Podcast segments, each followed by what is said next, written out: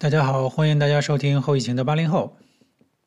最近在科科技界的最大震动的事情，就是 OpenAI 高层的呃大地震的事情。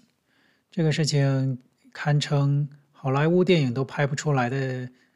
嗯，剧本就被硅谷这样书写出来了。OpenAI 应该来讲进入大家的视野，从年初开始，然后大家能接触到。ChatGPT，然后包括我们公司在内，因为我们公司也是一个工业电脑的呃龙头企业，然后相关的高管也对于这件事情非常非常的重视。然后呢，在这一年的过程中，普通人能接触到呃世界上最领先的人工智能的技术，也改变了人们呃对于人工智能的看法。嗯，说句老实话，在 Open，嗯，在 ChatGPT 和 OpenAI 之前，人工智能其实已经啊在使用过程中，啊大家或多或少的通过一些个包括语音识别的智能的，嗯，像 Siri 最早出现的时候，也是给大家很多的震撼。然后之后有很多层次不穷的，像呃亚马逊的 Alexa。呃，像这个老百姓都能够接触的产品，都会有 AI 的加持。同时呢，呃，智能汽车也是非常亮眼。所有的那个呃新势力造车，包括从特斯拉以来，这些个 AI 相关的应用，其实已经啊、渗透到我们的方方面面。在工业界，我们的公司其实呃针对于 AI 的相关的技术，已经应用到了各行各业。呃，尤其是图像识别，然后对于传感器，然后指呃指导机器或者指导机器人做一些事情，其实呃或者是呃有关于呃更加智能的呃那个安全安防方面的那个摄像，呃摄像头，然后能够自己自动识别呃人脸，然后自动识别嗯。人员的一些个技术，呃，在蓬勃发展。AI 相关的技术其实已经改变了呃很多行业，但是没有一有一个技术能像 OpenAI 和 ChatGPT 今年给大家带来的震撼更多。原因是大家过去的 AI 的应用场景是非常非常的窄，而且是超不出人对于 AI 的一些个固有看法。应该来讲，AI 是一个能够呃比起人类更好的执行一些任务的一些个技术，嗯、然后从很早以前，我们知道深蓝呃 AI 呃打败人类最厉害的国际象棋棋手，然后嗯、呃，再包含嗯、呃、那个各行各业应用 AI，是因为他们在呃有一些特定任务情况下是要比人。更加更加的呃灵活和更加有呃可靠，同时自动驾驶也是这这样的一个范畴。毕竟来说，自动驾驶的技术，这个 AI 的技术，呃，也仅限于这个驾驶这个范畴。但是，Chat G G D P 给大家的震撼就是说，它远远超出了人们对 AI 的一些个看法和范畴，尤其是在三点五嗯那个公布之后。呃，通过语音之间的交互，已经知道了这个，嗯，大语言模型有多么多么的强大的情况下，呃，那个 ChatGPT GTP 的四点零出现，呃，它能够呃识别呃图像，能够呃甚至能够呃生成图像，呃甚至生成一个 APP 这样的强大的功能的出现，使人们更加对这个技术。的可能性被无限的放大，尤其是呃很多新创的企业围绕的 OpenAI 的 ChatGPT 呃进行发展，然后它已经产生了巨大的价值。但是呢，最近这个高层大地震的事情，嗯、呃，其实大家已经了解，在一些个社交媒体，在一些新闻上已经了解了整个事情。呃，截止到那个呃十一月二十。呃，二日就是出现了最大的反转，就是奥特曼呃回归到了 OpenAI 担任首席执行官。从他被免职是十一月十呃十一月十八号到十一月二十二号这几天，发生了连呃好莱坞剧本都没办法预料的一个剧情，这个是非常非常的跌宕起伏。尤其微软在其中扮演的角色，使得呃这个。整个剧本发生了非常非常大的一个传播，嗯，同时马斯克也不甘寂寞，呃，通过他的社交平台 X，然后他公布了一些个就是包括呃奥特曼和 Greg 的一些个爆料和罪证，然后这是对于他的员工和投资者支持这两个创始人的，嗯，先产生了鲜明的对比。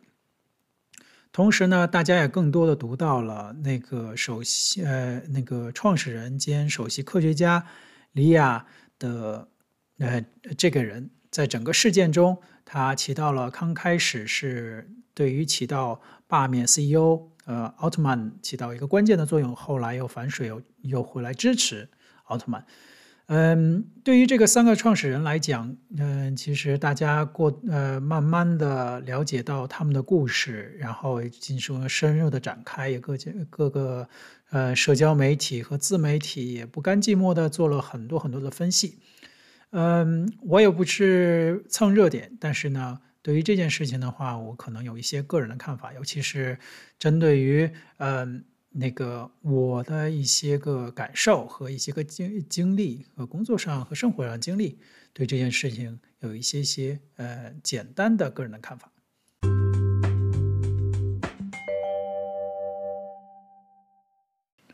首先，对于公司治理角度，OpenAI 这家公司刚开始的架构是非营利组织，然后它的董事会的有一点像就是非营利组织的一些个。嗯，这个董事会它是呃不用通过所有股东的同意就能够呃进行一些人事的任免。同时，这个架构的话，对于它的那个未来的融资和盈利，其实也是有很多的阻碍。嗯，在这个整个事情过程中，其实最加速的就是对于它这个组织架构的变动和这个整个董事会的换血。嗯，整从公司治理角度来讲，其实有很多分析的文章，我这边就是不做这样的一些个展开。嗯，但是呢，个人对于这个这个呃，伊利亚和包括奥特曼这两个人，嗯，要发生了什么背后的原因，为什么会罢免 CEO 这个事情，啊，他们给出的理由其实是不公开，也没有什么可以就是让大家挖掘的事情。但是有很多社交媒体其实已经挖掘，那个就是猜测到这可能是一些个路线之争，对于这个价值观之争。但是这部分的话，其实也可以这样的解读。但是，嗯、呃，这嗯、呃、这个事情的呃真正的原因背后，可能呃只有当事人或者是后面假如能够书写这样呃事情呃来龙去脉的人，嗯、去解解解读呃会更加。呃，真实一些，所以说对于外人来讲，其实每个人都是猜测。但是对于 AI 这个技术来讲，我们今年确确实实发现了，就是就是发生在每个人身边，就是知道 AI 的。那个能够达到的高度是远远超出人们所思所想，普通人所思所想。其实，在这个业界来讲，其实已经几十年的发展，过去就有人预言过这样的一个起点的发生，就是当人工智能远远超过人类的智能的时候，会发生什么？嗯，对于这个技术的发展，我们已经不会去怀疑人工智能会超越人类的智慧，因为这个事情其实已经发生了。嗯，这个起点就是已经呃，在在此时此刻，嗯、就已经越过去了。但是之后的发展呢，就是这个人工智能会不会朝着有利于人类呃社会的发展的路径，还是变成失控或者是威胁的一个发展？所以说，很多业内人士，我们也听取了很多人的报告，包括嗯，其实清华这边的那个德国校友会的嗯创始会长呃张天伟教授，也是这个人工智能的一些个技术专家。嗯，他在这个年会的报告中也是呃探讨了这个问题。其实有很多嗯方向性的呃探讨，但是对于普通人来讲，其实呃能够左右这件事情的发展，我们发现最后也就落在了很多关键人物身上。这也就是为什么 OpenAI 这件事情不仅仅是这三个创始人之间的事情和这个董事会的事情，或者微软的事情，是有一点点。呃，感觉到这人类的命运未来是被少数人掌控的。这个少数人掌控的感觉，比起嗯冷战时期能够呃控制呃核按钮的那几个政治人物来讲，感觉更加更加的呃切身，呃就是更加深远。因为人工智能的发展未来会呃深刻的影响到整个人类社会，因为这个。呃，它不仅仅是一个，嗯、呃，一个就是像核核弹那样的直接物理上清除或者是消灭的这样的一个技术，这个技术是毁灭性的。今今年也是个，呃，因为是那个诺兰的电影，嗯，那个奥本海默讲的就是原子弹之父对对人类社会的进程的发展。就是起到了多么大的作用？这对于冷战后的世界格局和一个政治影响其实是深远的。同时，人嗯，但是呢，此时此刻，我们在发生在我们人类社会未来的发展的路径上，又产生了人工智能，人工智能超越人类，超级人工智能这样的一个时期。这个超级人工智能来讲，对于每个人。的它意味着什么呢？就是说，未来会有超越人类智慧的这样的一个，呃呃智慧体在地球上呃存在。这个呃就是包，就是完全改变了人类是呃最高智慧生命在这个星球上的主导地位的一个呃时刻。嗯，这样未来的话，这个人工智能会渗透到我们的方方面面。因为过去的讲人工，呃，我们的社会已经是互联网化或者是物联网化，呃，任何的嗯、呃、生活的方方面面都是被这些个科技然后联网。然后，假如有这种超级人工智能的话，我们不能把它隔居于这样。这样的能够影响到我们生活方方面面的这张网上，那就是代表着人工智能和人类将同时主宰着这个人类社会的那个方方面面。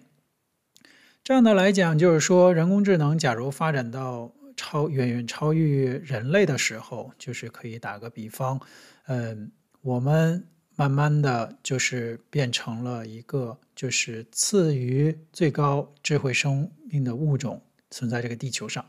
远超于我们的物种，就是对比起来就是人类和蚂蚁的关系。将来我们要对调，就是我们是蚂蚁，人工智能变成人类的时候，我们会发生什么？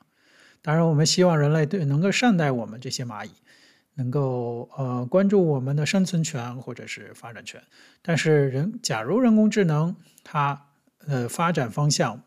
呃，不向着保障人呃那个呃人类的利益的情况下，会发生什么？这个是让人很多人对于这个人工智能威胁论的，呃呃，就是产生了一个非常深远的呃呃那个恐惧。这也是为什么呃马斯克联名呃钱多边呃的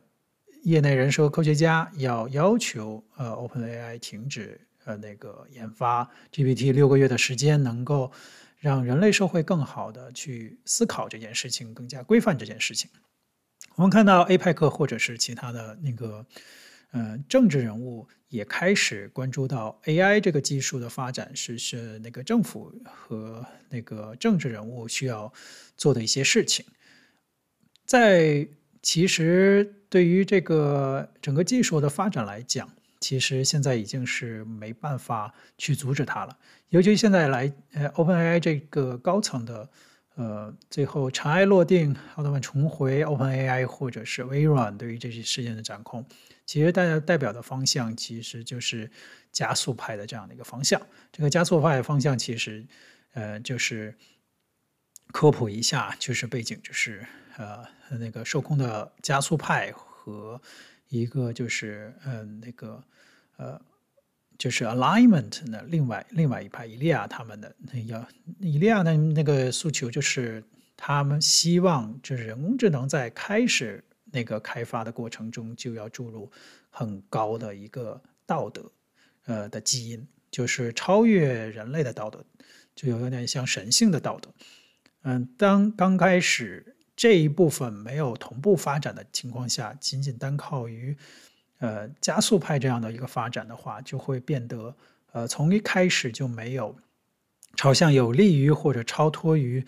呃这个私利的一些个就是更高的价值呃和呃更高更普世的一个方向去发展的话，呃，这个 AI 是不可控的。但是现在目前来讲，这个事态已经发展到。AI 已经慢慢的是一个加速的形态，我们不知道未来它会产生什么样的呃一个道德标准，但是呢，这个 AI 呃，可能此时此刻我的播客在说这些问题，在未来，假如这个 AI 变成了一个对人类非常呃有害的方向，或者是嗯、不会着想于人类的方向，可能我这个播客就很快从网上给灭除了，因为这个是不利于这个。这个呃 AI 的方向，呃，有威胁它的一个生存权了。这是一个比较嗯、恐惧和一些个悲观的看法。当然，我们普通人的话，其实更希望 AI 是可以受控的工具，可以协助我们。尤其是现在很多人探讨在 ChatGPT 大语言模型的时代，孩子的子教育或者未来我们人类工作的走向。我们到底何从何去何从？其实目前来讲，我们已经深入的知道，呃，大语言模型能够，呃，如果能善用它，能够带给我们成倍的效率的提升，能够掌握这个这个工具，能跟它合作的方式，能够加速我们人类文文明的发展。我们也希望这个人类的文明在 AI 的加持下，能够。非常非常的灿烂，呃，比现在要更加美好。我们也看到了最近那个除了这个 OpenAI 这个这个高层的事件呢，也看到了呃星舰的那个试飞，但虽然说失败告终，但是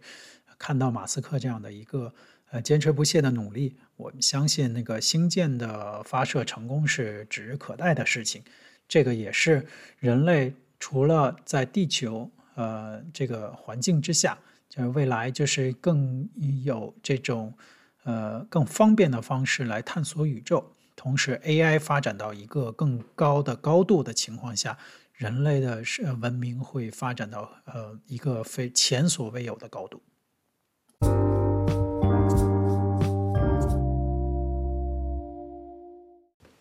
拉回到嗯、对于每个人。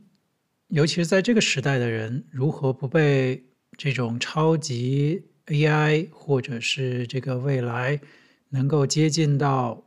嗯星际旅行的时代，不被这个时代所淘汰的话，我们能做到什么呢？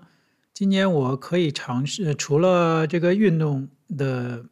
更加科学性以外。就是之前的很多期播客都讲我的跑步的爱好和这个这个方面的带给我的愉悦。另一方面的话，其实在去年这个时候，我不可想象我能接受一辆电车，就是电动汽车。呃，当时我觉得在德国，尤其这个奥拓版不限速的情况下，能够嗯嗯在长途旅行。尤其是在这个柴油呃油箱比较大的情况下，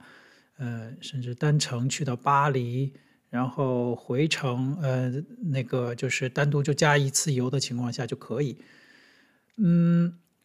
无法想象，嗯，我的有一些个荷兰同事他会选择特斯拉这辆车。然后当时我我我对他的感受就是，它的这个续航里程太短了，基本上就是是四百公里。然后同事的呃那个行车体验就是说，你到三百公里左右必须得充电了，这是不可想象的。因为那个柴油车的话，一般都是七八百公里，当时是它是一个估算值，嗯。但是我在这个换车周期，嗯，真正的开了一两周之后，完全改变了我自己的看法。因为对这辆这辆车，我知道它已经改变了，嗯，我对于汽车出行这样的一个看法。虽然说不不能说特斯拉是最好的电动车，但是它还是一个非常有代表性的呃产品，跨时代的产品。首先呢，就是它给我带来的一个最大的改变，就是我能放心的在高速上使用 ACC 自动巡航。虽然说我还是有一些个惧怕，不敢完全使用 AP 的功能，就是那个辅助驾驶。虽然说不是高阶辅助驾驶，在在于保持车道和它自己控速的情况下，交给他，基本上手离可以离开方向盘。这个部分我个人的心里还是做不到。但是特斯拉的 ACC 我是可以放心使用的。其实 ACC 这项自动自动巡航在很多油车上都有，包括我之前嗯、开过的几几个油车都呃都都有情况下，但是我不敢使用的原因就是它的传感器其实在这这个雷达嗯、的情况下，单独就是雷达的情况下。它的跟车，它的一些个提速，它的一些个方式，嗯，感觉没有让人很放心，嗯，因为在呃那个雪天的情况下，假如是传感器被被这个那个冰封的情况下，它就失灵了，所以说在这个情况下，嗯，就觉得这个智能呃还没有发展到一定程度，但是特斯拉我就非常非常的嗯。嗯，不担心这个事情，因为它是呃不仅仅使用雷达，而且是使用视觉辅助系统。当然，现在就是说新的 Model 三是完全使用那个视觉系统，也有很多人对它的焦虑就是这是是不是可靠的。嗯，但是 ACC 的体验，就是过去这几次的体验，我觉得现在也改变了我对长途驾驶的一个那个看法，因为。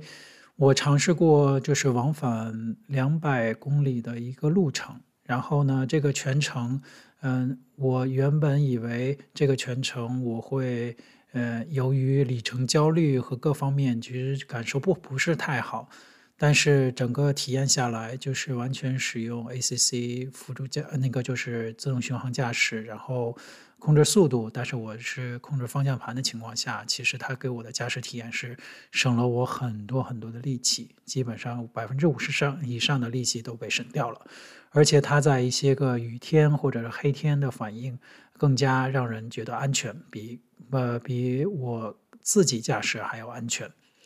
嗯。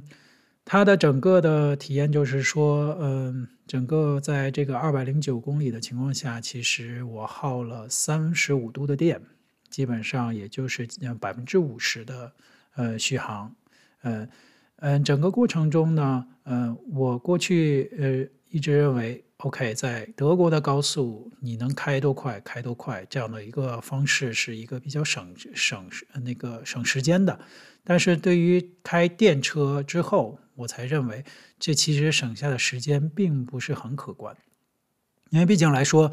嗯，在这个高速过程中，有很多限速，或者是，嗯嗯，就是呃修路，或者是那个情况下，嗯，其实很容易让你就是感觉很疲劳，因为你要时刻的关注到这些速度的变化，然后对于踩油门。和各方面的话有一些个比较好的掌控，这个其实它的花的力气是非常多的，但是特斯拉就会嗯自动识别这个限速标志、这个限速路段，然后自动跟车、自动去去适应这个前面的车速，或者是插那个被被加塞，或者是假如你要觉得这个前车过慢，你就可以非常呃稳定的去超超过前面的车。这个整个过程中耗费不了很多的力气，而且它就会把这个整个的那个就是里程，呃规划的非常好，而且它的油耗，嗯、它的电耗就变得相对来说比较低，因为它的加速减速是非常平稳，比起个人的呃就是操控要平稳的很多。嗯嗯，所以说。嗯，这辆电车给我带来的就是说，AI 在里面起到了非常的大的作用，因为毕竟来说，它是会不不同于油车，它会考虑到很多因素，然后对于这个视视觉识别，然后雷达识别，然后对于这个车速的控制和一些个算法，它都是呃跟 AI 相关的。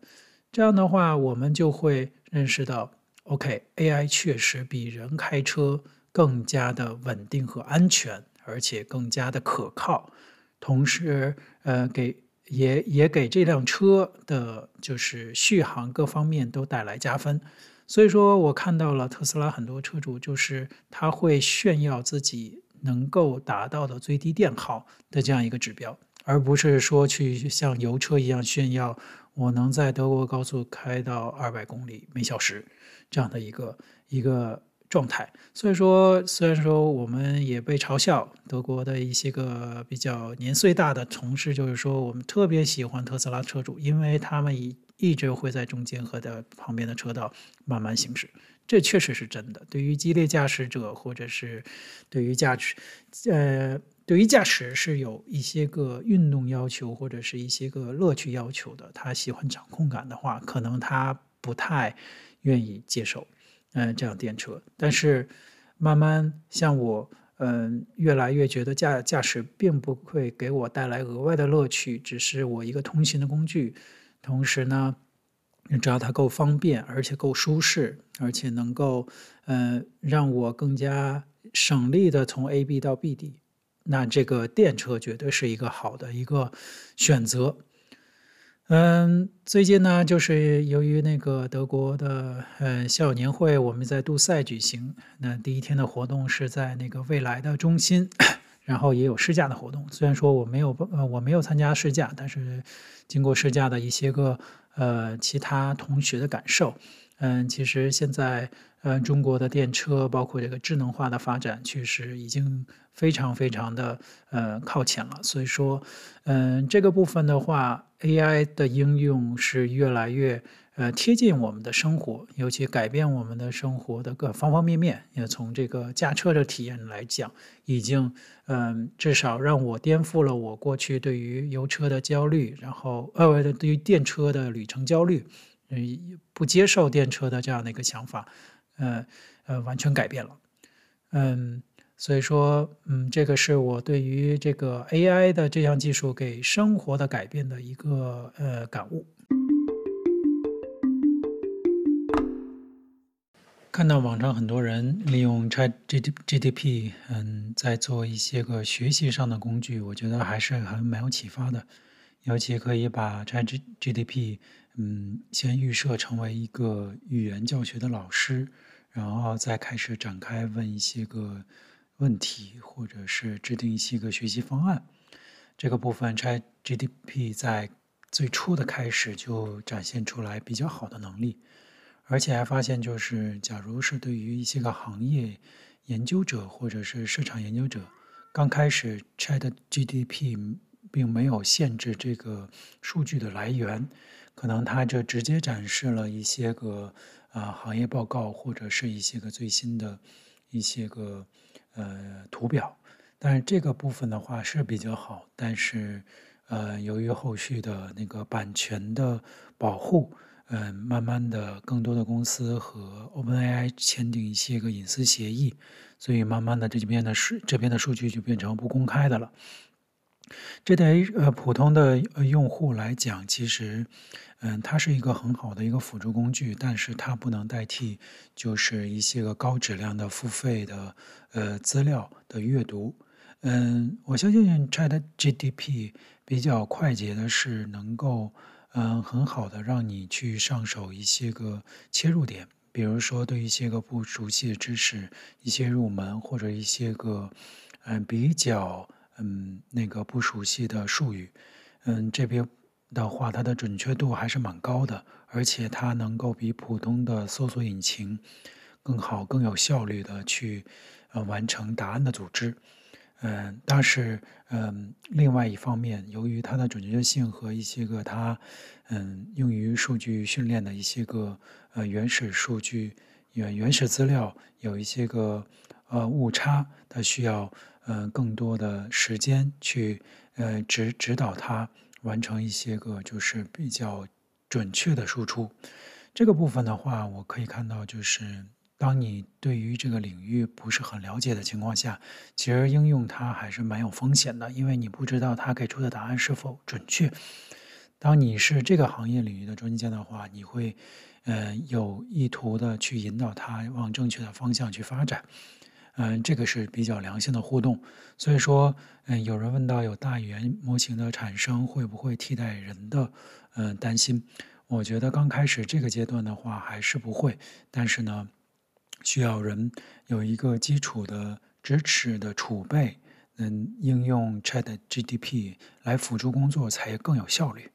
当然，这是目前的状况，未来的发展真是呃不可测。因为这个大大语言模型它应用的其实原理，嗯、呃，当看到一些文献的话，其实它的应用的原理和它的基础是非常已经非常成熟的了。一些理论，但是呢，没有人能够解释为什么它会产生这样的一个智能和嗯，更加往往一个就是呃人更加不受人类监督的一个方向去发展。这个这个领嗯，这个是非常非常嗯，尤其要过了起点之后，嗯，这个 GDP 在嗯将来的发展更加演变的过程中，嗯，就是不可控因素会更多。它就会变成一个自那个，嗯，这个这个应该来讲是一个失控的 AI 的方向去发展，也不得而知。但是这一领域的话，我相信随着现在目前的方向发展，并没有有效监督的情况下，也没有一个权威的机构来指引，嗯，现在的呃大语言模型和 AI 的发展是一个失控的边缘。我们也能只只能寄希望于，嗯，这个关键人物他有足够的道德感，能够意识到这些，能够指引这个技术的发发展方向。但是呢，我们也看到这个危险性，毕竟是人，所以说，嗯，这个事情的，呃，未来的发展，嗯，是一个不可测的，嗯，然后我个人来讲，就是觉得还是。嗯嗯，乐观和悲观参半吧。就是觉得这个技术，呃，目前对于我们人类生活，嗯，有帮助的点是非常多的，能善用它们，然后未来指引我们这一代人或下一代人，我们的未来，嗯，能否是和 AI 是一个和谐共生，然后推进人类世界的文明发展，这个是一个嗯需要。很多，嗯嗯，有规划的这种约束，然后有更更加有宏观的这样的一个指引的方向向去发展，嗯，当然现在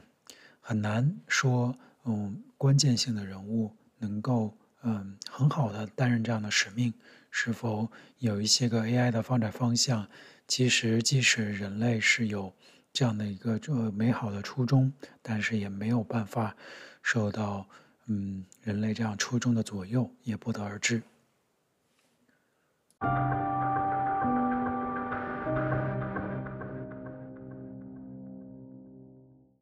最后再去谈谈，呃，回到电动汽车，除了 AI 的应用能够减轻我驾驶上的疲劳，我们很期待就是今年的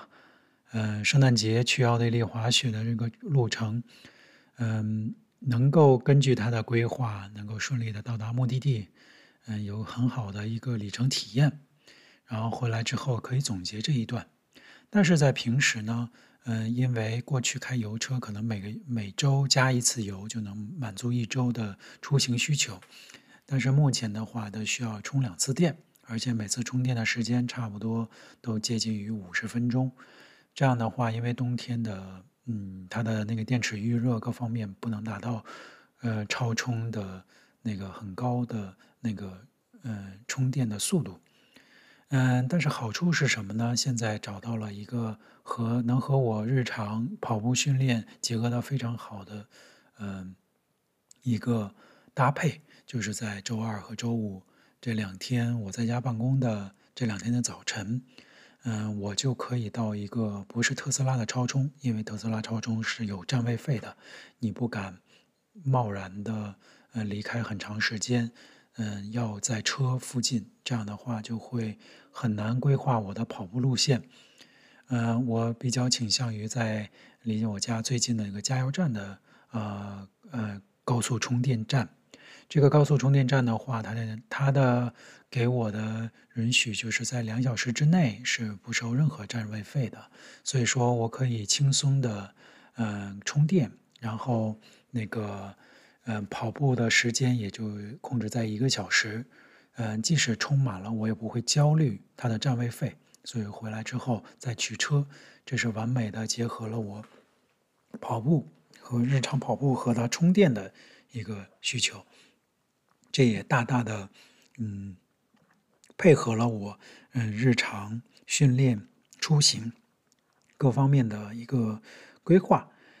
嗯，感觉是非常好。嗯，这辆车给我们带来的最大那个很多很多欣喜的改变。呃，我感觉，嗯嗯，拥抱智能化和新能源，过去只是一个工作上间接的一个嗯嗯使命，但是呢，跟我的日常生活其实连接不大。但是现在目前我开上了这辆车，就切切实实感受到了，嗯，这就是在我们的身边。然后也了解到，嗯，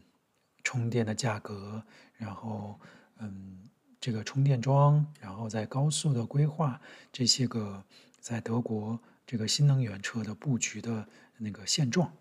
嗯嗯，这一系列来讲，就是能够嗯让我更加觉得，哎，这个嗯未来和现代人的生活。的可能性是越来越多了，嗯，日常的 AI 在我们的身边，它辅助我们的很多事情，保障我们的安全，然后给我们提供的便利，同时呢，又给我们很多的紧迫感。这个紧迫感就是，让我让我们重新对待，就是学自己的学习、自己的成长、知识更新，以及对于下一代培养的一个更新。我们相当。呃，肯定是觉得这种呃填鸭式的、死记硬背式的教育方式肯定是要摒弃的，因为人绝对是战胜不了这个人工智能的这样的知识储备。但从记忆这个角度，但是另一方面也需要人去更新，去有这样的知识上的一个非常好的学习能力。然后我们反过来向 AI 学习，它的学习能力给我们带来的启发。嗯，同时在每个领域能够更好的呃利用 AI，那我必须我们也有一个知识上的更新。我相信就是说，假如我们应用人的那个知识水平和储备不够的情况下，AI 的工具只是离你而非常远的一个工具，它只是一个工具，但是呢，你能应用到它的价值就非常的有限。我相信，嗯。我们这一代人很非常非常幸运，能够建呃那个经历了互联网的发展，移动互联网的发展，到现在 AI 的大发展，我们在有生之年能看到人类文明的一个呃具有伟大的进步。嗯，当然从这一点来讲，前途还是非常光明的。希望这一期的节目，嗯，能引发很多人的思考和。启发也欢迎，嗯，有嗯能够和我互动，然后在各个平台，然后嗯愿意收听这个节目的呃朋友和我互动，感谢大家的收听，再见。